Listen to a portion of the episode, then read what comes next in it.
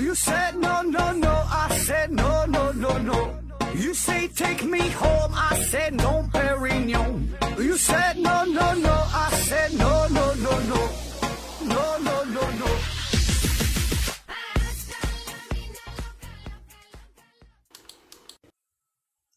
拼命探索，不计后果。欢迎您收听思考盒子。呃，今天呢是三月八号，呃，是国际妇女节。这个国际妇女节啊，这个全称应该叫做联合国妇女权益和国际和平日，或者呢是叫做联合国女权和国际和平日。呃，所以呢，在这个呃节日里啊，就是祝大家二月二吃猪头，呃，抬龙头啊，祝您的呃业绩领头，祝您的鸿运当头啊！祝这个彩票啊能砸中你的头，祝你的生活是越来越有盼头啊，人生也是越来越有劲头哈。反正就是生活越来越好吧。嗯，还是先上硬广，这个听咱节目送礼品，礼品呢有三样，分别呢是美人茶公司提供的五大箱子美人茶这个茶叶，还有呢是两个这个简安之公司提供的彩妆大礼包，还有呢是两个是马歇尔公司提供的。银河系台灯啊，欢迎大家积极参与活动啊！今天又发布了中奖的这个信息啊，恭喜各位中奖的朋友。呃，具体参与抽奖的这个方式啊，很多朋友还是不知道。你仔细看看节目下方的介绍，我我感觉写的还算挺明白，一看呢应该能看得懂。那如果你实在看不懂呢，可以加我的微信联系我一下，我的微信是思考盒子的拼音，思思考考和和子子这个拼音的全拼啊，加我注意区区分这个平翘舌。那继续这个智行脑补系列，上一期节目啊，就我们聊的呢叫看啥都像脸。我估计呢，现在呀，呃，大家已经是有意无意的啊，就会发现，的确在自己的这个生活当中接触的、看到的这么多的形象当中，哎，有很多的东西确实就很像脸。那么，所以呢，在这时候啊，你也可以就可以向自己的朋友吹牛逼了，给他们普及一下这个背后的科学原理。顺顺便呢，给咱们这个节目呢也是打打广告哈。那今天呢，咱们还是这个自行脑补的话题，题目呢叫做“阅片无数，心中无码”。我估计很多老司机啊，一看这个题目就明白了啊。这句话，呃，完整的说法呢叫做“阅尽 A 片无数啊，心中自然无码”，或者说叫“呃，阅尽天下 A 片，心中自然无码”。哎，反正怎么说都有，这个大概的意思都一样，就是说你这个片子看的多了。呃，这样呢，就算你再看片子的时候，就是关键部位打上了马赛克，你可也可以呢，通过自行脑补，可以幻想出这个重要的器官的形象啊。当然了，这些器官都是儿童不宜的，所以呢，这个友情提示大家一下啊，如果你还是呃未满十八岁，呃，请你告诉你的父母啊，然后请在你的家长陪同之下再收听这期节目啊。当然了，呃，温馨提示一下，这个前提啊，那也是确保你的爸妈。不打你才行啊！自己这个注意人身安全。那好了，下面正式开始说这个事儿啊，咱就说说打码这个事儿，说说这个马赛克的故事。那关于这个马赛克这个事儿啊，咱先说说马赛克这个名儿，马赛克啊，这名儿怎么来的？这个呢是一个音译词啊，这个英文呢叫做 mosaic，呃，这是源于古希腊语，最开始的意思呢就是表示用一些小石子儿啊。呃，一些贝壳啊，就这些天然的材料，用这些东西把它们呢镶嵌在呃这个水泥地上啊，镶嵌在土土土的地上哈，然后呢形成了一些图案哈，作为一种艺术品。那么这种装饰的风格出现的呃非常早啊，最早呢可以追溯到古希腊的铜器时代，这个就是大约在公元前一千六百年到公元前一千年左右哈，到现在已经有三千多年的历史了。那当时呢？他们主要呢是用一些呃水磨洗过的这个鹅卵石，用它呢来进行装饰地面。当然那个时候呃用的都是比较简单的色调，主要就是黑白这两种颜色。那虽然用的这些石子的颜色比较单调，哎，可是呢经过这个不同的组合呀、各种的搭配呀，这个黑白的对比还是比较强烈的，所以呢看起来还是有很好的这种视觉效果，非常的醒目。所以呢这在当时。呃，统统治阶级还是非常喜欢这些东西啊，就是非常的流行。那到了后来啊，就为了增加更加多元化的一些元素嘛，有人呢就开始尝试利用更小的碎石块，或者呢是自己切割，呃，这个小石块，就用的这个石块来越小，所以你拼接出的这个图案呢就是越来越细腻。那到了公元前八百年左右，公元前八百年，那这个时候呢，人们呢就已经开始会使用各种不同颜色的小石子进行铺路了，有各种的颜色哈，看起来更加的漂亮哈，拼出不同的图案。嗯，可是呢，这个时候的这个制造啊，呃，还是相对来说是比较粗糙的，也是不成规模、不成体系，都是在民间自己呢瞎拼着玩儿。这事儿呢，直到公元前四世纪左右啊，这个古希腊人才开始拼贴拼贴这些小的鹅卵石这个技术啊，呃，是提升到了一个艺术的层面啊。就那句话怎么说来着？叫叫这这可以说是一项艺术啊，不仅是一项技术。哎，这个时候这个水平就不一样了。这个时候的这个造型啊，就开始出现更加精细的几何图案，更加细致的人物、动物的形象。然后呢，逐渐的这项技术呢，就开始被古罗马人学会，他们呢还进行发扬光大，就是把这个镶嵌的这个石头片啊做得更小，甚至呢可以达到呃厘米的级别。哎，这在当时来说就是非常的不容易了。所以呢，就是更加呃容易制造出细腻的图像。那看起来呢也是更加的漂亮，更加的更加的这个形象。呃，比如说啊，这个有一些庆祝众神聚会的场景，有一些呢是这个呃家庭聚会呀，呃这些描绘啊，就是一些生活的小细节呗，都可以用这个马赛克呈现出来。那咱们之前不有一个系列叫做《消失的国度》，这里边提到了一个叫庞贝古城这个地方啊，这个就是在意大利嘛。那么，在这个庞贝古城当中呢，就有一幅叫做“小心恶犬图”，小心恶犬就当心这狗咬你呗。那么这个图呢，就是用这个马赛克所构成的。这个就是一直，呃，这个呃火山喷发之后嘛，这个就给这个庞贝古城盖下了。然后呢，现在呢出土之后就发现了这个东西啊，这个小型恶犬图，这就是马赛克啊，这也是非常宝贵的资料了。那么在这段时期，教堂的这个墙壁上啊、天花板上啊，很多哈都是利用这个马赛克的装饰。那之后呢，这个也是延续了很长的时间。后来呢，还传到了伊斯兰国家，然后呢，他们也是开始在自己的宗教的呃这个建筑当中大量的使用马赛克，可以说是借助着宗教的力量嘛，这个马赛克呢就得到了一个巨大的发展。那咱们现在用这个马赛克哈，主要的目的呢，感觉是不想让大伙儿呢看清楚，所以呢用马赛克。但是呢，在最开始这个马赛克出现的时候呢，这个目的啊恰恰相反。当时呢，是为了让大伙儿看清楚用马赛克。那你想想哈，这个是在非常非常古老的时代哈，三千多年前。那么那个时候的这这个教徒呢，为了歌颂上帝的功绩啊，或者说是传播福音嘛，让大伙都知道这个事儿。那么呢，他们怎么办哈？就想呢，利用建筑物的这个墙壁做一个宣传，因为这个墙壁这是一个很大的面积，看起来也是非常醒目。那么怎么办哈？你你你想，就像现在这个在墙上涂鸦呀，或者是这个电子的灯箱啊、大屏幕一样，做到宣传呗。可是呢，当时呢并没有非常可靠的涂料，你画点什么东西，下点雨，两天就看不见了，不知道啥是啥。当时呢也没有特别成熟的制陶啊、烧制的这种工艺，呃，也更不可能说的烧出一整块一大面的这个墙的一个图案。或者说有人说了，你你在这个大石块上刻个字、刻个画，看起来不挺清楚吗？保存保存的也挺好。但是呢，这个事儿这个工作量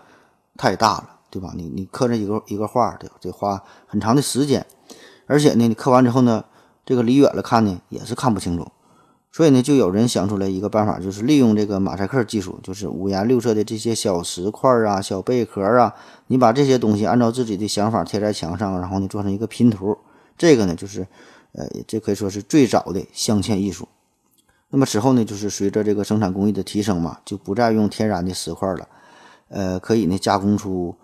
更多这个呃形状规则呀、色彩富于多变的这个玻璃块啊、陶瓷块啊，这个原料呢就是很多了，而且呢，慢慢的也是不局限于这个教堂中的应用，开始呢，呃，扩展到普通的家庭当中。那么然后呢，这个这个马赛克哈，这个呢就进入到了拜占庭时期。拜占庭时期，这个大约就是公元四五百年左右，就有这个时间。那么这个时候可以说是马赛克达到了巅峰的状态。在意大利呢，出现了一个叫做拉芬纳的地方，号称是马赛克之都啊。据说这个地方每间房子里都有马赛克的装饰。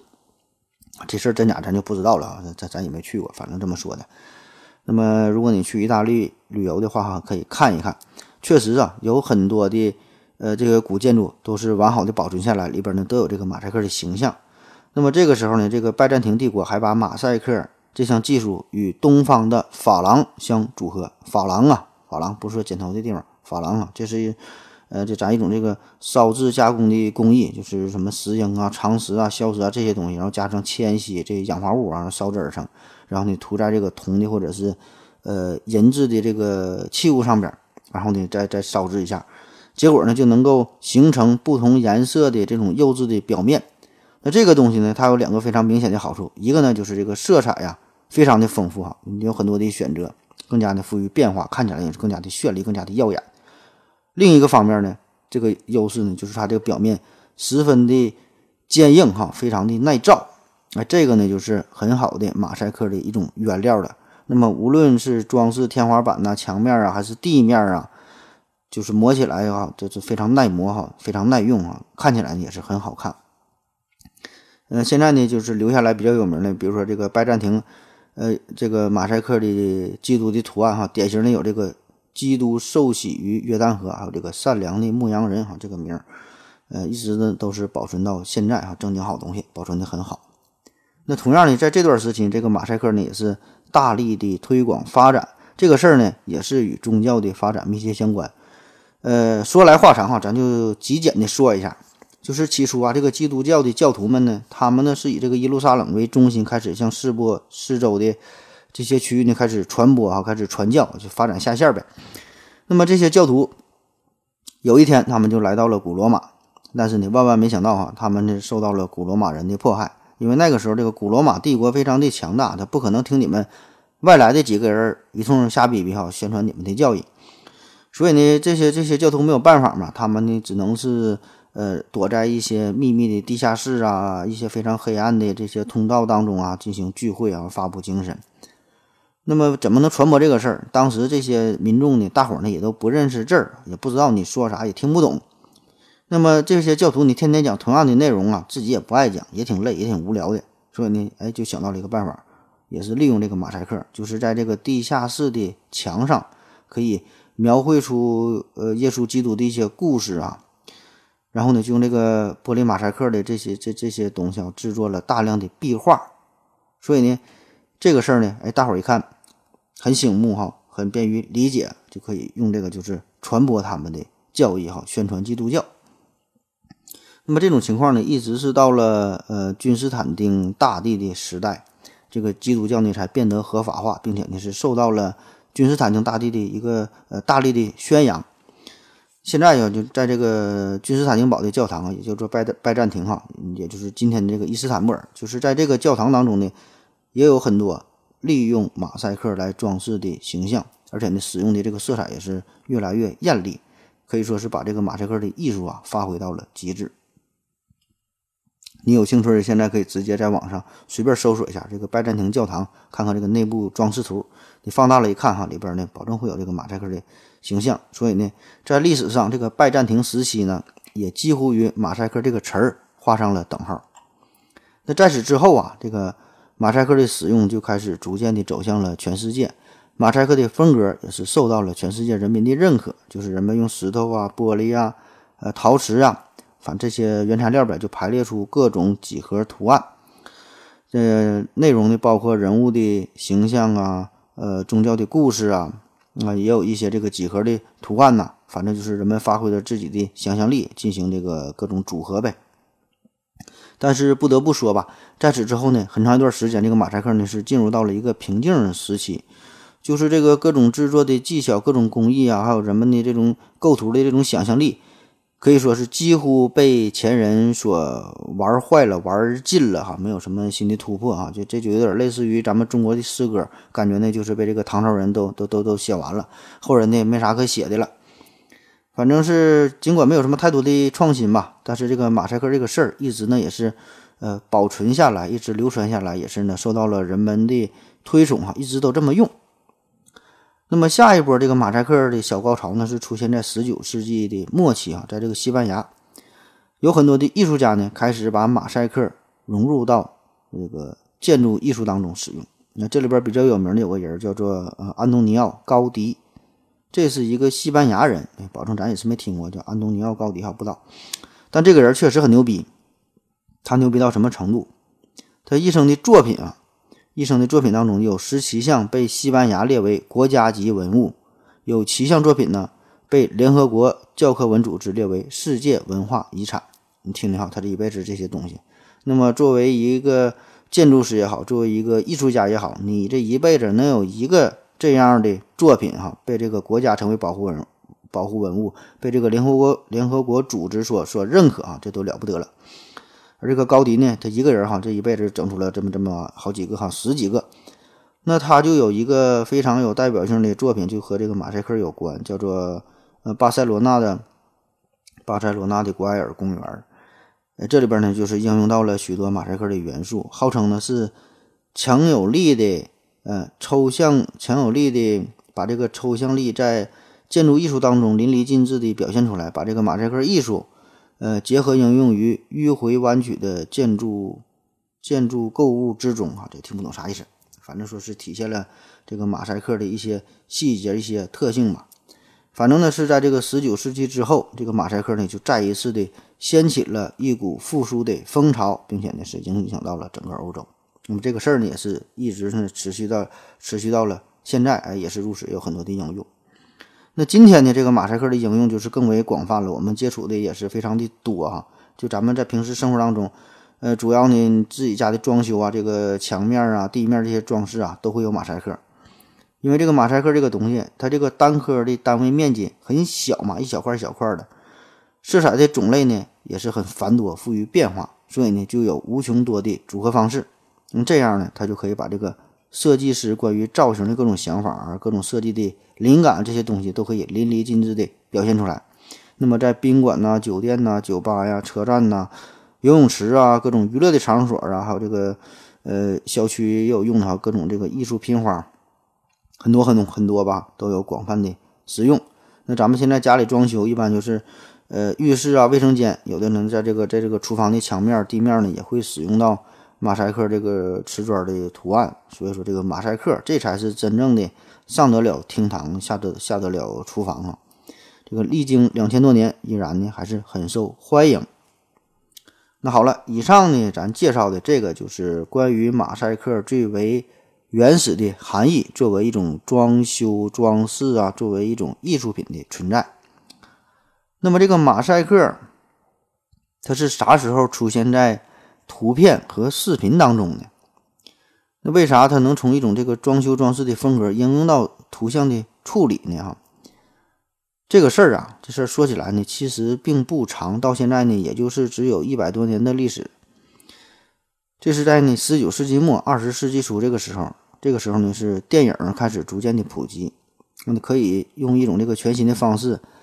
观看动态的影像啊电影哈，所以呢给人们带来了一个全新的一种突破，一种感受。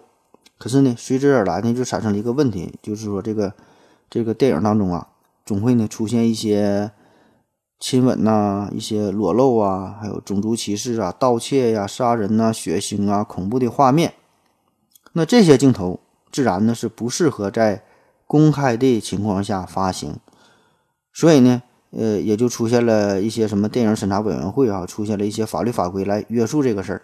那比如说，这个英美国家有这个电影分级制度啊，这个美国是什么 G 呀、呃 PG、R、NC 啊等等这些这个等级，有一些小孩不能看。还有咱现在说这个三级片儿，一说三级片儿也是感觉很色情，也是这个道理，也是一种分级嘛。这是香港的分级制度，一二三级。呃，三级不仅是说是色情片儿，还有一些暴力呀、一些爆粗口、骂人呐，这这个片子也是归为三级片儿，呃，就是小孩不太适合看。但是呢，当时的这个分级制度是有了，但是处理的办法，呃，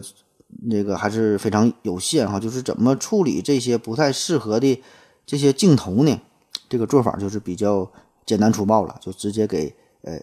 这个剪了哈，直接给删掉。所以呢，这样马上也是带来了另外一个问题，就是这个影片的连贯性会差一些，对吧？因为中间都给删了，你不让看了，所以呢就得是靠自行脑补。那么这种情况呢，直到上世纪七十年代才有所改变，就是出现了数字视频的特效技术，那就是说让这个影片的后期编辑啊有了更多的可能性，有了更多的一个处理。那么这个时候呢，就开始流行一种这个数码数码的影像技术，嗯，啥呢？就是把原来非常清晰的画面加工成一个一个方块像素，你就让你看的不那么清晰，就有点像咱小时候玩的这个游戏机呀，就是那种连电视上插卡的红白机，坦克大战呐，什么超级玛丽呀、魂斗罗啊，就是那种画面。就远看还行，还挺热闹，但是你离近一看，全都是一个一个的小块儿。哎，当时就是这个出现出现了这么一种这个视频处理技术。那为啥这么整呢？你看为啥要把清晰的看的不清晰呢？这个呀，在在在那个时候，主要呢是为了就是在一些电影当中模拟机器人的视角，就故意的损失了一些像素，降低这个分分辨率哈，就让人感觉呢看这个镜头看这个镜头就像是机器人看咱们世界一样。那因为这种粗糙的大色块的形象，特别像呢，就原来的这个马赛克的装修的这个装饰的风格嘛，所以呢，就给这种这个图像处理技术称称作为这个马赛克，很快的就传播开来，并且呢，一直是保持保持到了现在。那么这种技术哈，起初起初呢是为了说的这个模拟机器人视角，但是呢，这项技术很快就找到了自己的其他的用武之地，并不。局限于机器人视角了，人们就想到了这个马赛克这个事儿，可以处理那些电影当中不易播出的画面，这个太好了。你看，用这个马赛克技术，把那些原本的这个电影中的那些镜头，对吧？你给处理一下，这样呢，既能够保证剧情的连贯性，对吧？整个画面连续播放下去，对吧？这个画面很完整，对吧？影片也是很连贯，不影响整体的观影的感受。同时呢，对于这些特殊的部位、不太合适的镜头、不想让大伙儿看的东西，还能呢做到很好的遮挡。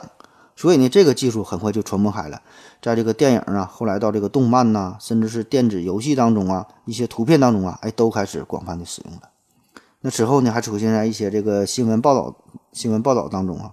就比如说要保护公民的隐私啊，为了当事人的安全呐。那还有一些情况，就是出现一些低俗的画面，比如说这个这个 CCTV 报道说，这个警方打击特殊服务行业的现场，那这个现场，那保证是大家穿的都是比较简单，你这时候就得必须打码才能播出。还有呢，在一些这个节目当中，比如说一些这个娱乐节目，呃，给一些这个品牌的 logo 也是打上马赛克哈，就因为你没给人家电视台拿这个广告费哈，所以人家不帮你宣传，就给你挡上了。那而在一些比较保守的国家呢，也是哈，一些保守的国家、保守的民族，他们呢非常封建嘛，什么也不让露哈。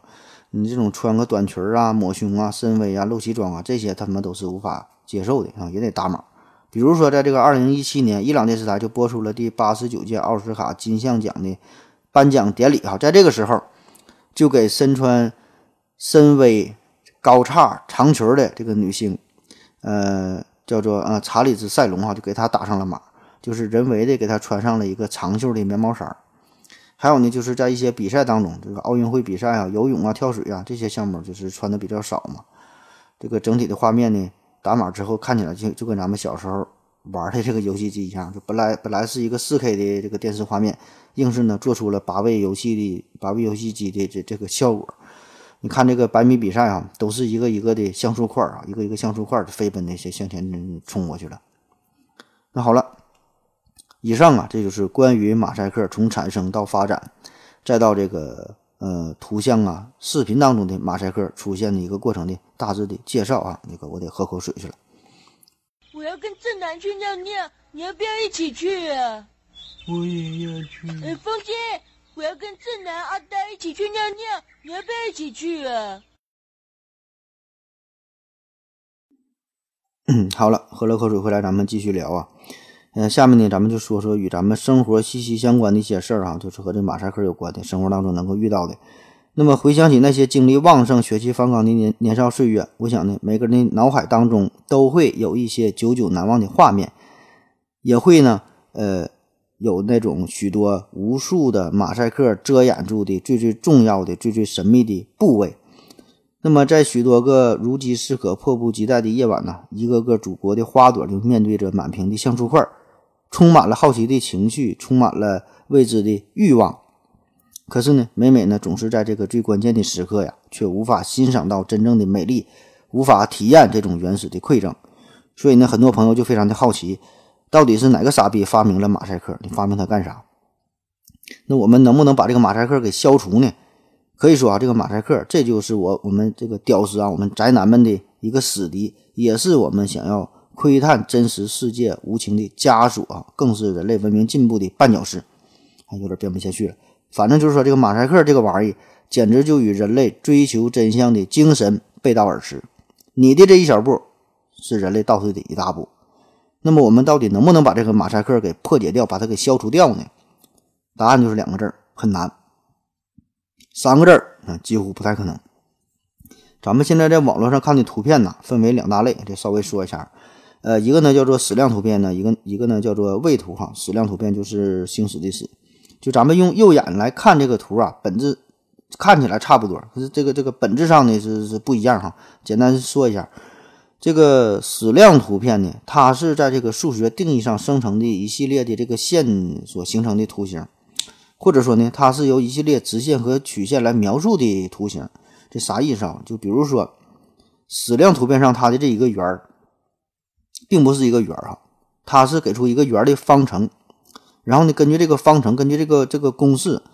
就可以生成这个图。所以呢，你无论把这个图是放大、缩小、移动啊、旋转呐，怎么改变呢？这个图形的清晰度是不变的，它都会根据原来的。这个方程啊，这个公式啊，这种描述啊，生成这个图，所以呢，你可以把它投射到任意分辨率的输出的设备，多大的屏幕，什么样的啊，放多大它都很清晰。不管是用你的屏幕，还是这个投影仪，还是说的整一面墙呢，那么那么大哈，看起来都是一样的清晰。这个这叫矢量图。另外一种呢，叫做位图哈，位图图像，这个就比较好理解了，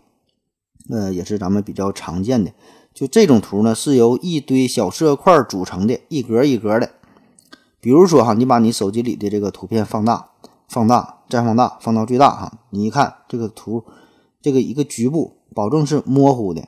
就一小块小块的。那每一个这个单一的像素呢，它就是一个一个颜色哈。就咱现在平时接触到的，呃，JPG 啊，这个 BMP 还有 GIF，还有这个 Photoshop 里边这个 PSD 这些图呢，它都是位图啊。这里边这个呃 PS。这个看的是最为形象了。你把这个东西一放大，这就是一小块一小块的，可以在这个对于每一个小块进行加工啊。而这个矢量图，这个就是相对比较少见了，一般都是相对专业的，一般就 logo 设计当中呢用的比较多。因为这个 logo 设计，呃，放大缩小啊，这个变化比较多啊，一定要保持清晰度啊。这个一般用这个矢量图。行了，了解这么多呢就足够了。那咱就说说这个马赛克能不能清除这个事儿啊？那先说说一种能够清除的，能够清除的。那比如说你在一些成人网站，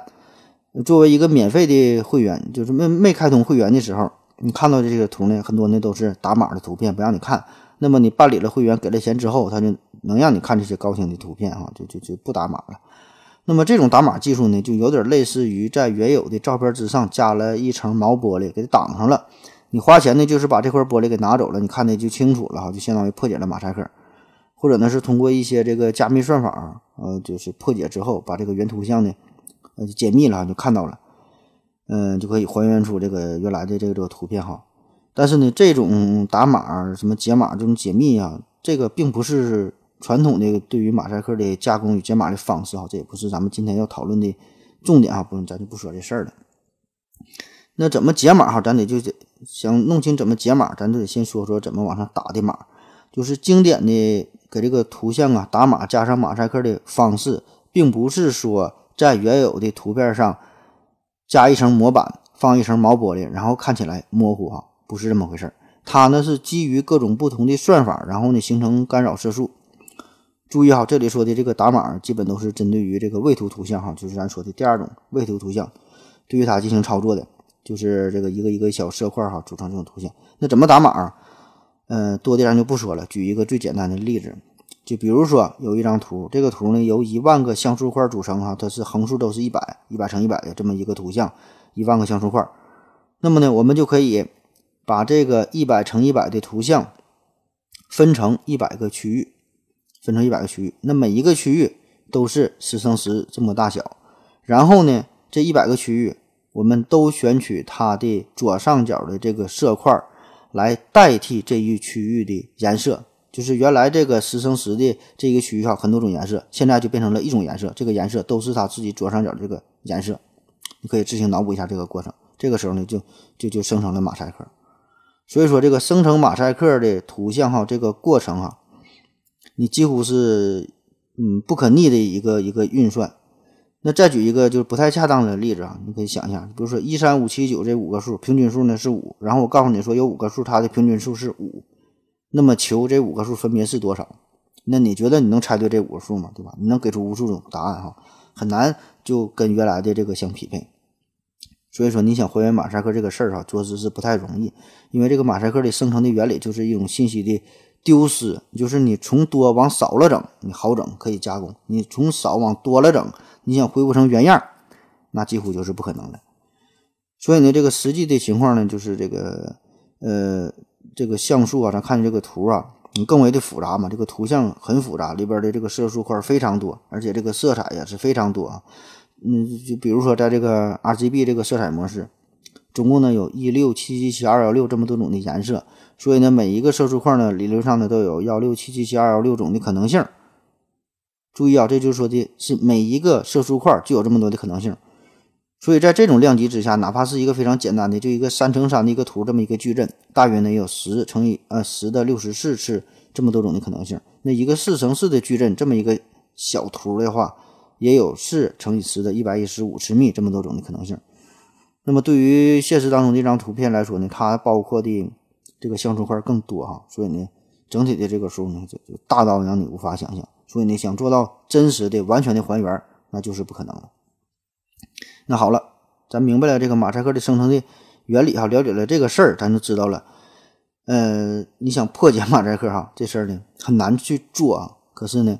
总有人是不信邪的，因为呢，毕竟哈有一种非常原始的力量在驱动着大家，驱动着屌丝们想要去探索马赛克背后的这个秘密。那么自从打码这个事儿出现那一天起。就一直存在着另外一种需求，就是想解码，就是想去码，就是想除码。那么人类呢，都普遍存在一种非常贱的心理，就是说你越不让看啥，就越想看啥；你越不让干啥，就越想干啥。虽然是你可能并不是真正喜欢这个事儿，但就是好奇嘛。就比如说，本来一个女生跟那块吃香肠，你你给她打上码之后，你看这个图片，让你浮想联翩，拼命就想把这个马赛克给清除掉，看看这个香肠到底是啥牌的。嗯到底好不好吃哈？鸡肉肠还是牛肉肠？我想看一看。那么在上世纪的八九十年代，这个时候呢，呃，就出现了这个呃马赛克的清除的技术哈，在一些男性杂志上啊，这个你懂的哈，一些男性杂志上就是声称出现了马赛克清除机的广告啊。当然，这个效果是很不理想了，只能说是驾驶的瘦瘦。那么中间呢，又是经历了一些的发展吧，呃，但是基本的原理吧，嗯，大多呢都是。基于参考周围的色彩信息，这个稍微懂 PS 的人，你这么做过这个都知道，就是它有个印章功能嘛，差差不多就是这个意思。可以说就是就地取材啊，就旁边取材，就是模仿旁边的图案。那么这种拙劣的做法吧，对于一些特殊算法生成的马赛克的图像，比如说一些中值、均值啊、高值啊等等这些方法进行补全，或者是一些这个图案。它本身呢就是一种渐变的效果，那么呢，你通过从临近的其他部位取色进行补全哈，形成的这个新的图案还原的图案呢，还能说是凑合，嗯，或者说是有一些图案很有规律嘛，那么利用一些特定的算法找出一些规律进行还原，呃，就建模怎么操作呀？这个就还能还行，还算是凑合。可是对于绝大多数的照片哈，就比如说你用 PS 这种技术，就是把这个像素拉开嘛，然后填上这个空缺的。这这个像素啊，这种机械的非常原始的笨拙的办法，最后的结果可想而知啊，当然是很不清晰、很不理想，更无法满足咱们屌丝的这种需求啊，整不好呢还得造成这个功能性的阳痿，所以呢就有人有更高的、更高的追求、更高的想法啊，就想把这个破解。那有没有什么更好的办法呢？能把这个马赛克消除呢？办法呢还真就有啊，效果呢还真就不错。怎么办的呢？其实就是咱们今天的题目，叫做“阅尽天下一篇，心中自然无码”。当然，这个看片者并不再是我们这些懵懂的少年，而是机器人儿，好像机器人看片儿。呃，而且这个事儿啊，这很多公司都在研究这个事儿啊。这里边做的最好的就是这个谷歌，咱就说说它的这个技术很有代表性。这个谷歌呀，就推出了一项全新的技术，叫做 Rapid and Accurate Image Super Resolution。缩写呢就是 RAISR，意思呢就是快速、精确的超分辨率技术。嗯，这这咋说呢？哈，我举个例子，你看咱们现在都知道这个阿尔法狗下围棋这个事儿哈，就把全世界的人都给都给赢了，就是全世界厉害的人都给赢了。就阿尔法狗下棋，这个阿尔法狗就是谷歌公司研发出来的哈，就它它旗下就呃 DeepMind 哈，就是深入学习这个事儿哈，大伙儿呢估计也都听过。那啥叫深入学习呢？三两句话呀，很难说清楚，咱领悟一下精神就行。大概的意思就是说，让这个电脑不断的学习，不断的锻炼。你下棋这事儿，就是把全天下的棋谱都看一遍，并且自己反复跟反复的跟自己下锻炼，然后呢，还能随时的调取出来需要的这个棋谱的信息。所以，无论你你就跟他下棋，无论你是用什么奇葩、什么变态的开局啊。什么胡乱、什么罕见的章法啊，甚至你是随机下几个子儿啊，摆出一个造型啊，你自己以为这个是很奇葩，但是你在机器人的眼里，他呢一定会看过类似的情景，并且呢能够算出对自己最有利的一个落落子的这个这个地方哈。这个呢就是这个阿法狗的做法。那么这个谷歌的它它的这个马赛克还原技术怎么做的呢？道理呢也是差不多，就是先让这个机器人啊看片儿啊。尽可能收集全世界的各种资源哈，就是不管是哪儿的哈，就把全世界这些小片呢都整来，这个日韩的、欧美的、港台的、有码无码的各种什么制服啊、黑丝啊，就不管什么系列了，就越多越好，全看啊，全看。当然，这个 AI 这它人工智能这东西看片的速度非常快了，嗯，估计这些东西这些资源要是让咱们普通老百姓看的话。三生三世你也看不完，叫做五生也有涯哈，知也无涯哈。你这个人生是非常短暂的，这片儿是看不完的。所以呢，对于咱们来说，这个事儿是不敢想象。但是电脑它厉害呀，它就没日没夜的看啊，不吃饭，不睡觉，就是为了学习，就是看片儿，嗯，看得很快。而且呢，人家还能做到心中是波澜不惊，也没有什么绝对不应期，就看完一部马上还能看下一部，中间呢也没有休息的时间。而且呢，看片呢还能是完完全全。从头到尾，连字幕、演员表一个字不差的都看一遍。咱不行哈，看看就就想快进了。那好了，这个 AI 看完片之后就积累了大量的这这个资源嘛，然后呢，它就可以从中呢进行一些分析啊，进行一些整理，找出一些规律啊，就就计算嘛，对吧？然后呢，就可以进行脑补了。那么再次他看片遇到马赛克的时候，那么呢，他就可以调用原来的信息啊，就一方面呢，他可以找一找，看看这张图片。没打马赛克的地方，和自己看过的这些影片当中哪个比较相近、相似，或者是完全一样？那当然，这个具体的操作复杂去了哈。利用这个图片的什么亮度啊、色彩的梯度啊、什么纹理区域啊、方向啊、强度啊、粘滞性啊，这这就是咱听不懂的这这这个东西了。反正就是计算这么查找呗，对比呗，对吧？就大大伙来找茬的这意思。另一方面呢，他还可以把自己所有看过的这些图片呢进行。打码就是就是曾经看过的这些图片的马赛克，和现在需要解码的这个图片中的马赛克非常相像，甚至说是一样的。那么呢，就很可能哈，你打码这个东西就是我原来呃看过的这个图片，所以就是这么一正一反的一个一个对比呗啊，找找这个相似相同的地方。所以这个人工智能它是心中呢自带一个庞大的图像库哈，通过不断的对比呀计算呢就可以做到云解码。那当然了，对于这个不同大小的马赛克还原的效果也是不一样。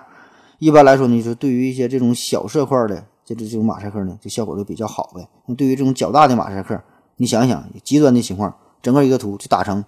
一个马赛克，就是就是这么一个色素块，那你就根本就不可能还原了哈，你这就抬杠了。所以说，与其说是这个 AI 它是还原了图像哈，破解了这个马赛克，不如说呢是这个 AI 靠自己强大的学习能力、计算的能力，脑补出了原图，就重新计算、重新生成了一张原图。所以呢，这个原图，呃，和这个你你生成的这个图片，它俩呢保证是不一样，会有很大的偏差。但是你不得不承认哈，这项技术很有创新，而且呢现在也是非常的成熟。呃，这个测试的结果呢，也是很令人满满意了哈，可以可以说，就确实和这个原图的图像已经是相当接近了。特别呢是对于这个屌丝们的需求，呃，就关于这个重点部位哈，毕竟这个男人女人哈，全世界这么多人，这个重点部位长得呢，其实也就是那么几大类哈，差不了太多。那在这个二零一七年的时候，这个谷歌大脑啊就展示出了自己的像素还原技术，它呢是成功把一个八乘八的网格的。呃，这个像素马赛克呢，转化转化成一个肉眼可以识别出的人脸的形象。你想想，原来是八乘八的这个格儿啊，根本看不出是啥的。之后呢，它还原出一个人脸，咱们肉眼可以看出的人脸啊，这个可以说是呃相当的厉害了。可以看看这个节目下方的介绍，保证能够震撼你一下。就利用的就是这种神经网络加上这个机器学习的技术。那好了，这么高端的东西啊，似乎离咱们有点远哈，所以呢，这里呢再给大家推荐一个非常简洁的除码方法啊，一般人都没告诉，特别适合于近视眼同学啊，大伙儿听好了，你可以直接把自己的眼镜摘掉看片儿啊，就可以除码，保证能能给你带来惊喜。呃，同样的还可以，还是参考节目下方的这个介绍看一看，就是这个眼神不好使，反而呢能看出。玄机哈，眼神好使你可能还是看的看的不太清楚。那么如果你不是近视眼的话，你也可以试试另外一种办法，就是把这个眼睛啊，就是眯眯成一条小缝，就留一条小缝，这样看，呃，也能呢有一些惊喜的效果哈。你看这个就相当于肉眼的这个呃去除马赛克的计算方法啊，分分钟让你到达快乐的老家。嗯，所以呢，说了这么多，也是提醒大家一下，如果你想想在网上发布一些信息，特别呢是一些私密的信息，涉及到自己的车牌号啊、手机号啊、身份证号啊、银行卡号啊，反正就是涉及到个人保密的这些东西吧。最安全的方法呢，就是给它涂黑，完全的抹掉，而并不是说给它打码。虽然我现在还不确定到底有没有真正的马赛克还原技术哈，能不能把你的一个手机号。你打出这个数字打码之后，能不能还原出来？反正还是安全第一呗哈。毕竟信息这个东西，理论上来说呢，掉进黑洞之后呢，还能够给还原出来。所以呢，这个打码与解码这个事儿啊，呃，在理论上呢还是有可能性的哈。只不过咱们现在还没有掌握，所以说还是尽量保护好自己呗。虽然呢，这个照片上可能给你打了一个大黑块不太美观哈，但是说还是安全是第一位的。嗯，那说说这个下一个。小问题啊，说说这个马赛克和眼睛，就是为什么给这个人脸打上马赛克，都是选择打在眼睛上边呢？那这里边一个非常显而易见的答案，就是因为打在眼睛上啊，那个人就看不到你了你就你就不用害怕他了。那么在这个人体器官上打马赛克，通常呢有两个常见的地方，一个呢就是咱前面反复说的这个敏感部位哈，这个这个主要原因就是法律上的一些要求，特别是在岛国嘛。这个岛国岛国的这些片儿啊，只有打码才能公开销售。你要是想不打码，那就只能是出口转内销。就是说，你自己在这个在日本你拍好了这个小电影，然后呢转移到美国，因为这个美国尺度放的比较大哈，分完级之后了，不打码哈，随便哈也也也也也能演，就随便整。而这个另外一方面呢，就是日本对于进口电影呢又没有那么多的限制啊，你可以把这个。这个这个电影呢，小电影哈，可以从国外进行引进，这身份就不一样了。然后呢，就是冠冕堂皇的把本来是在自己国家拍的小电影呢，就可以以无码的形式出现在世人的面前。你看这个日本的刑法，它规定是，呃，日本刑法一百七十五条说，这个散布、销售和公开陈列淫秽文字、图像及其他物品，将被判处两年两年以下徒刑，或者是二百五十万日元以下的罚款。以销售为目的的。保存也需同样处理，所以你你你这种出口转内销，这样一来一去哈，就把自己给洗白了，然后呢还变成无码了。但是呢，这样的电影呢，开头上都会加上一句话，就是这个 FBI warning，就是告诉你啊，就看电影得仔细看，要不然呢 FBI 就就来抓你了。我一说这事儿就就可来精神了。那么就说另外一个打码的地方，另外一个在人体器官上经常打码的地方，对对，咱重点要说说的是这个，说这个在人类眼睛上为什么要打码啊？就说这个事儿，感觉扯哪去了？那首先呢，这个人的面部呢是人类这个差异化的主要特征，就是说人和人长得不一样，最主要呢就是脸和脸长得不一样。那如果要是看脚趾头的话，你把我的脚和鹿晗的脚，你脚丫子一伸出去，我估计你也不太不太可能分辨出谁是谁啊，可能我的脚比他味儿大点儿但看起来差不多。那么对于这个分辨人哈，所以说这个看脸很重要嘛。那在这个脸上来说的话，这个眼睛又是最为重要的关键性的特征性的部位。就从上到下，咱这脸，你看哈，这几个结构：额头、眼睛、鼻子、嘴啊，嘴两边，主要嘴两边是嘴巴子哈，这样外边呢是是是耳朵。那么在这些结构里边呢，这个眼睛是最富于多变的。你看，首先这个颜色上，咱咱说是黄皮肤、黄皮肤黑眼睛，有棕色的眼睛、黄色的眼睛，欧洲人呢是这个蓝色的哈，蓝色的瞳孔，也有绿色的瞳孔，叫金发碧眼。还有呢是一些灰色的哈，还有一些人呢是红色的，这红色是晚上打麻将熬夜熬的。那别的部位，你看这个鼻子、耳朵啊，这这个颜色不会有太大的变化，跟自己的皮肤呢保持一致。那么这样，你看这个眼睛的形状呢，你看也是很多，这叫桃花眼哈、丹凤眼、柳叶眼哈，当然很多很多很多。呃，当然这个其他别的部位也有哈，嘴、鼻子也都有，但是呢就没有眼睛这么明显、这么形象、这么多变。我们呢也是很难去分辨出来，不像眼睛一看呢就感觉哎就是不一样。你比如说这个范冰冰的耳朵和这个汤唯的耳朵拿出来。你我估计你是分不清谁是谁，但你看眼睛，那就能知道，还还不一样。那还有一个最最重要的因素，就是说这个眼睛很很很传神呐。就是你想想，你知道你的眼睛是用来看东西的，同样的，你也知道别人的眼睛呢也是用来看东西的。所以呢，这个就是信息感知的最为重要的部件。那有一句话叫“给你一个眼神，自己去自己去体会啊”，就是这个眼睛不但可以看东西，可以感受信息，同样的，它也可以传递出。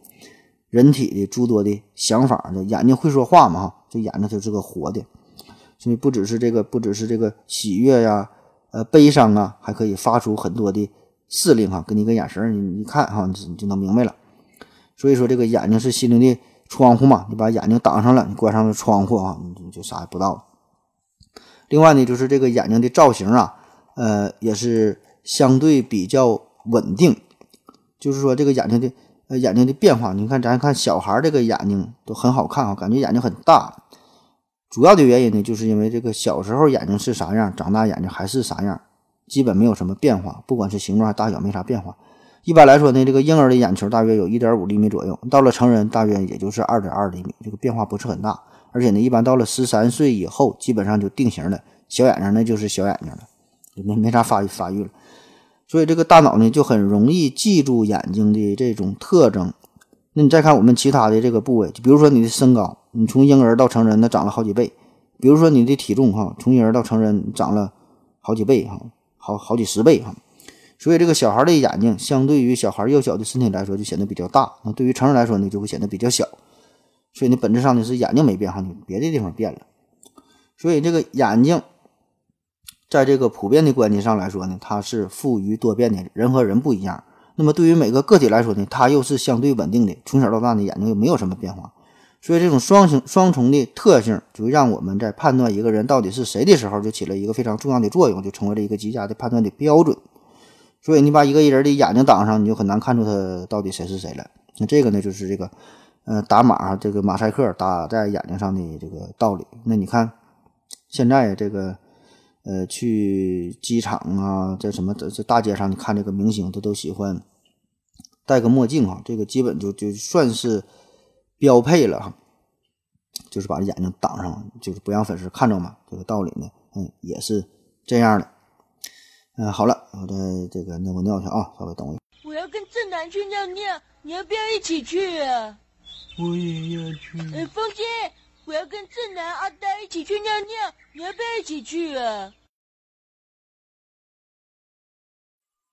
嗯，好了，那个尿个尿个尿回来啊，咱继续聊。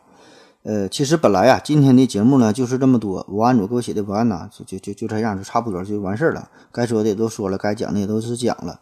但是呢，这个一提到 AV 这个事儿啊，一说看片这个事儿，我是百感交集啊，心心中很多的波澜，很多的。感慨，所以呢，还是想多逼扯几句。这以下的内容呢，就是我自己写的了，这个与咱们文案组无关。呃，在这个圣经当中啊，有这样一段非常家喻户晓的故事，就说这个亚当和夏娃呢，俩人因为一条蛇的诱惑，吃了智慧果，然后呢，变得出名了。变得出名之后呢，也是知道了羞耻，就发现对方一看哈都是光屁股呢，所以呢，马上就摘一下树叶遮挡自己的私处。那么这个时候，可以说这个树叶就是世界上最早的马赛克，就把这个关键部位给挡上了。呃，但是呢，不同于西方色情片这种对于暴露生殖器行为这种直接和粗暴，你看看这这个日本人呢，还是很很好的继承了亚当和夏娃的这个传统，就是对于这个色情片啊，一直呢是保持着非常扭扭捏捏的状态。虽然他们的这个尺度啊，一点不亚于西方，那小日本这个片拍的确实是厉害啊，世界一流，也是很大的产业。他们呢还能玩出很多的花样哈，制造出各种变态的变态的情节。可是呢。对于这个关键部位的处理上，他们呢总喜欢遮挡最后一块这个树叶，就是明明是已经犯了色欲，却呢还要装模作样的遮挡一下。我想啊，这个呢可能就是对于人类原罪的一种忌惮，不敢呢特别的放纵，呃，也算是一种自我的救赎吧。当然了，也也有人说这个就是自欺欺人呗，就所谓的当婊子还要立牌坊。那据说呀，在古代的妓女的腰上都要系一个红绳啊，就也是这个这个道理差不多。也有的是系在系在这个脚踝上系个红绳。现在呢，现在呢也有很多人这个系这个东西啊。那为啥要系这个红绳呢？有人说这就是图个吉利呗，希望健康，希望平安啊。但是呢，这事儿啊不是这么简单，别瞎记哈。在古代呀，这古代这个妓女呢，这是一个非常特殊的行业，社会地位极其的低下，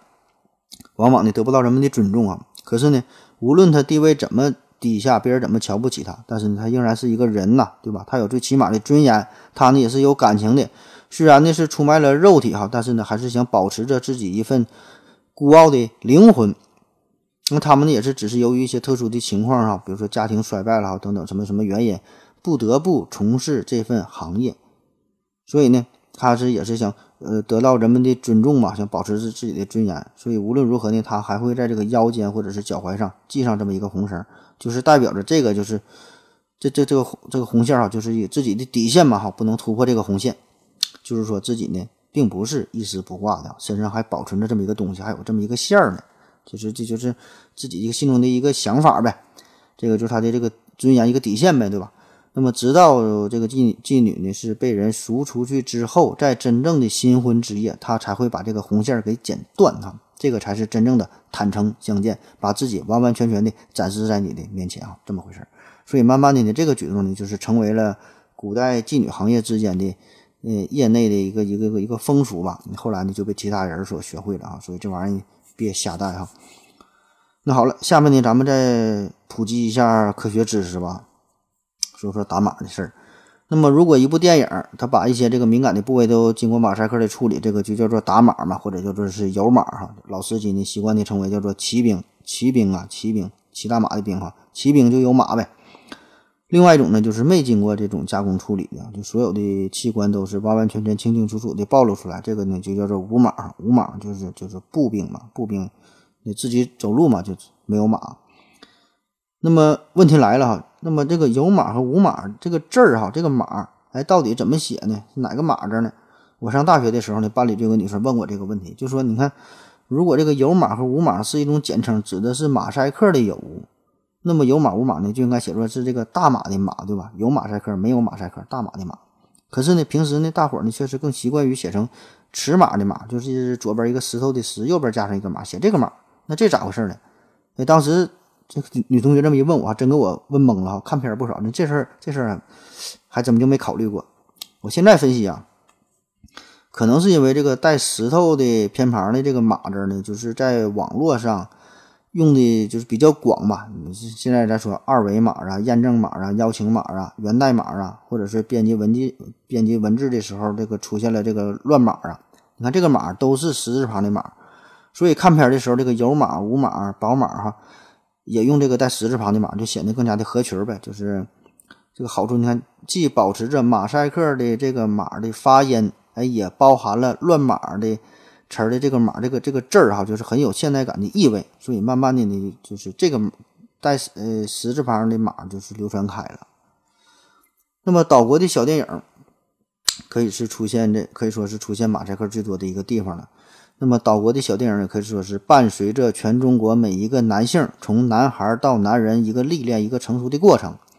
那么由于咱们的社会文化、传统教育、家庭封建思想、保守观念等等很多很多的原因吧，就很多腐朽的东西还很难很难很难改变哈，很难转变。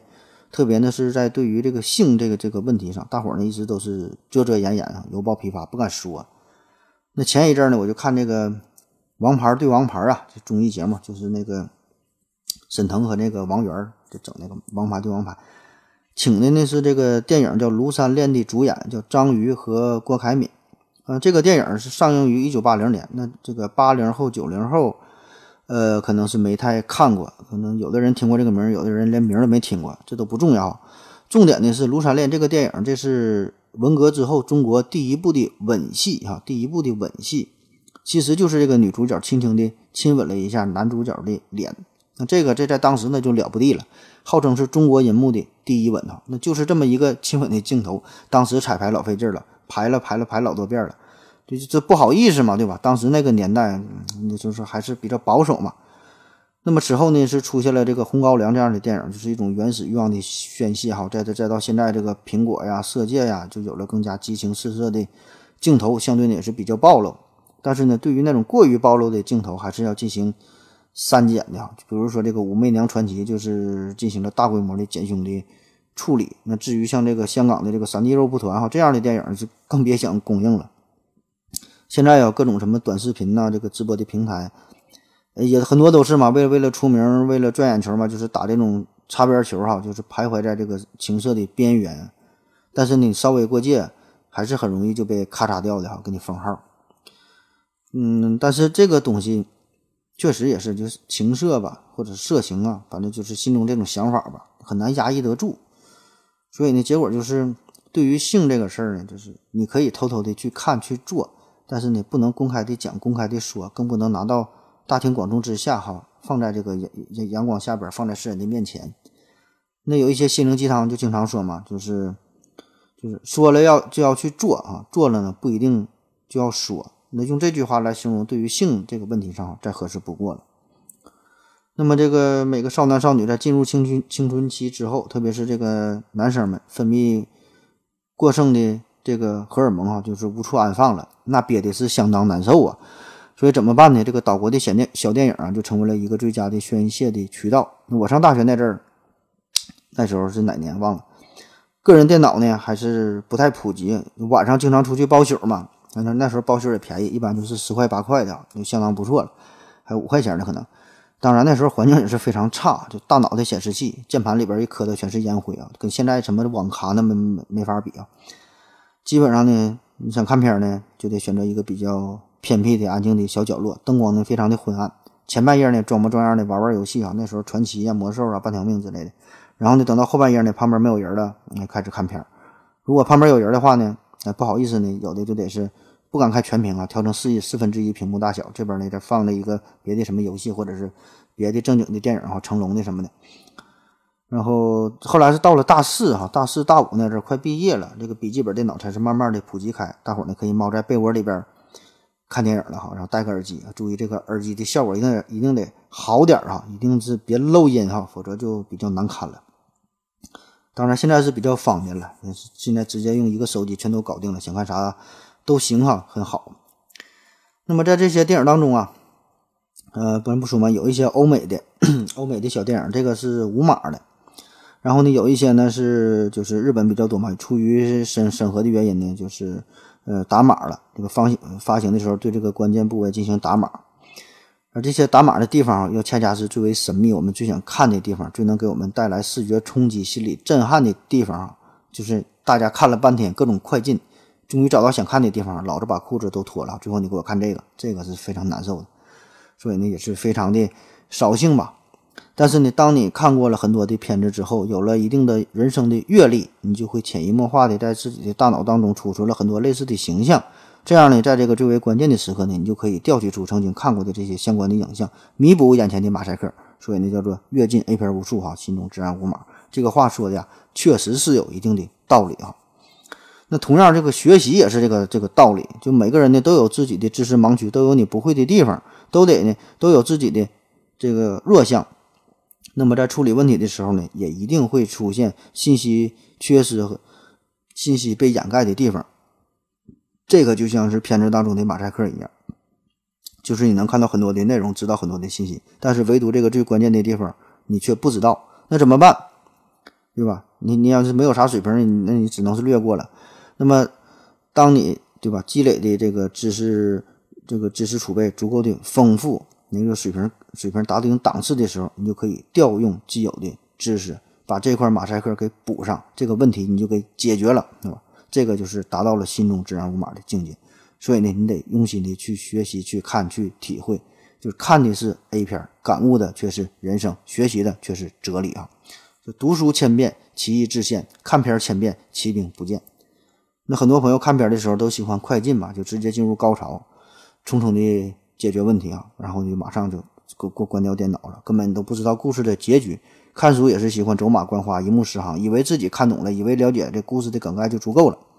实际上呢，你是错过了很多真正精彩的地方。就平平淡淡才是真嘛。就很多这个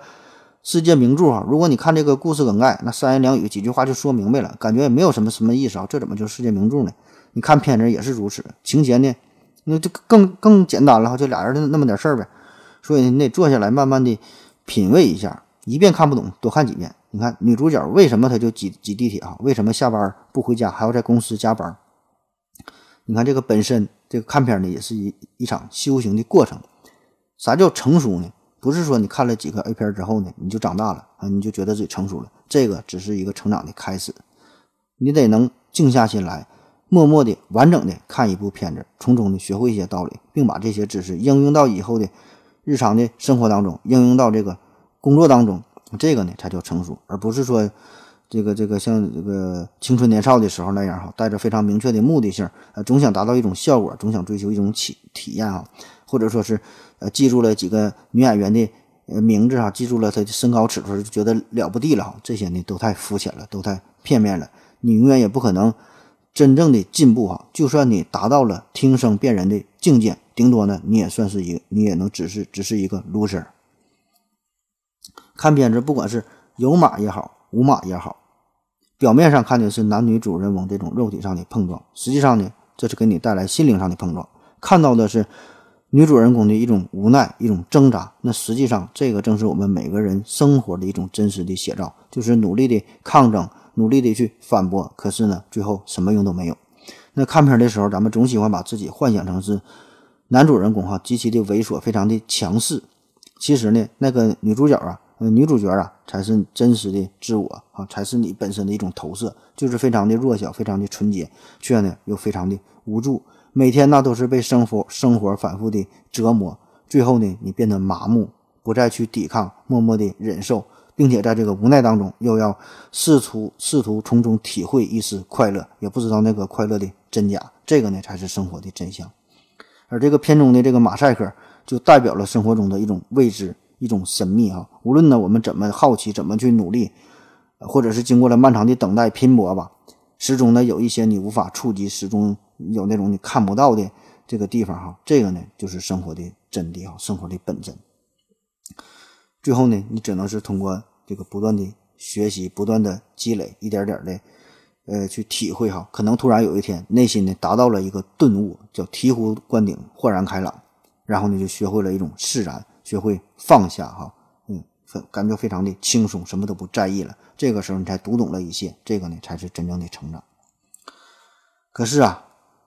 非常令人值得感叹的就是，当我们真正长大的时候呢，以上的这些老师啊，也是渐渐的离我们远去了。范岛爱驾鹤西去，选择以自杀的方式定格永恒的美好。武藤兰也是宣布正式隐退，再也没有他的踪迹。江湖上呢，只留下了他一生二百一十二部 AV 作品的传说。至于苍井空，也是终于找到了自己的幸福的归宿，不仅是顺利的结婚，还怀上了双胞胎，马上呢就要成为一个幸福的妈妈哈。我们也是祝福他一下。还有这个松岛枫啊、神谷姬啊、波多野结衣啊，还有很多很多吧，还有很多这个咱叫不上来的名字，我这就这是在各位面前就是个小学生了。虽然呢。他们已经是渐渐的远去，但是呢，在我们每个人的电脑当中，在每个硬盘当中，每个移动硬盘当中，每个固态硬盘当中，哈，始终呢都是为他们留存着几百 G 甚至上 T 的空间，哈，这些呢是他们永远的家，欢迎他们随时回来。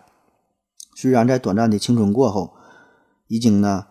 我们很少再去将它开启吧，想想多多少年都都没看片了，但是呢，在我们的心中，在我们的电脑当中，一直都是保存着他们的位置。这个呢，就是我们对于远去远去青春的一种祭奠，也是对于那个热血沸腾时代，对于这个生命和最好的一个注脚，叫小片有码，人生无暇，青春不在，永字种子永存哈，阅尽 A 片无数，心中自然无码，本是心知肚明哈，装作视而不见。好了，谢谢您的收听哈，再见。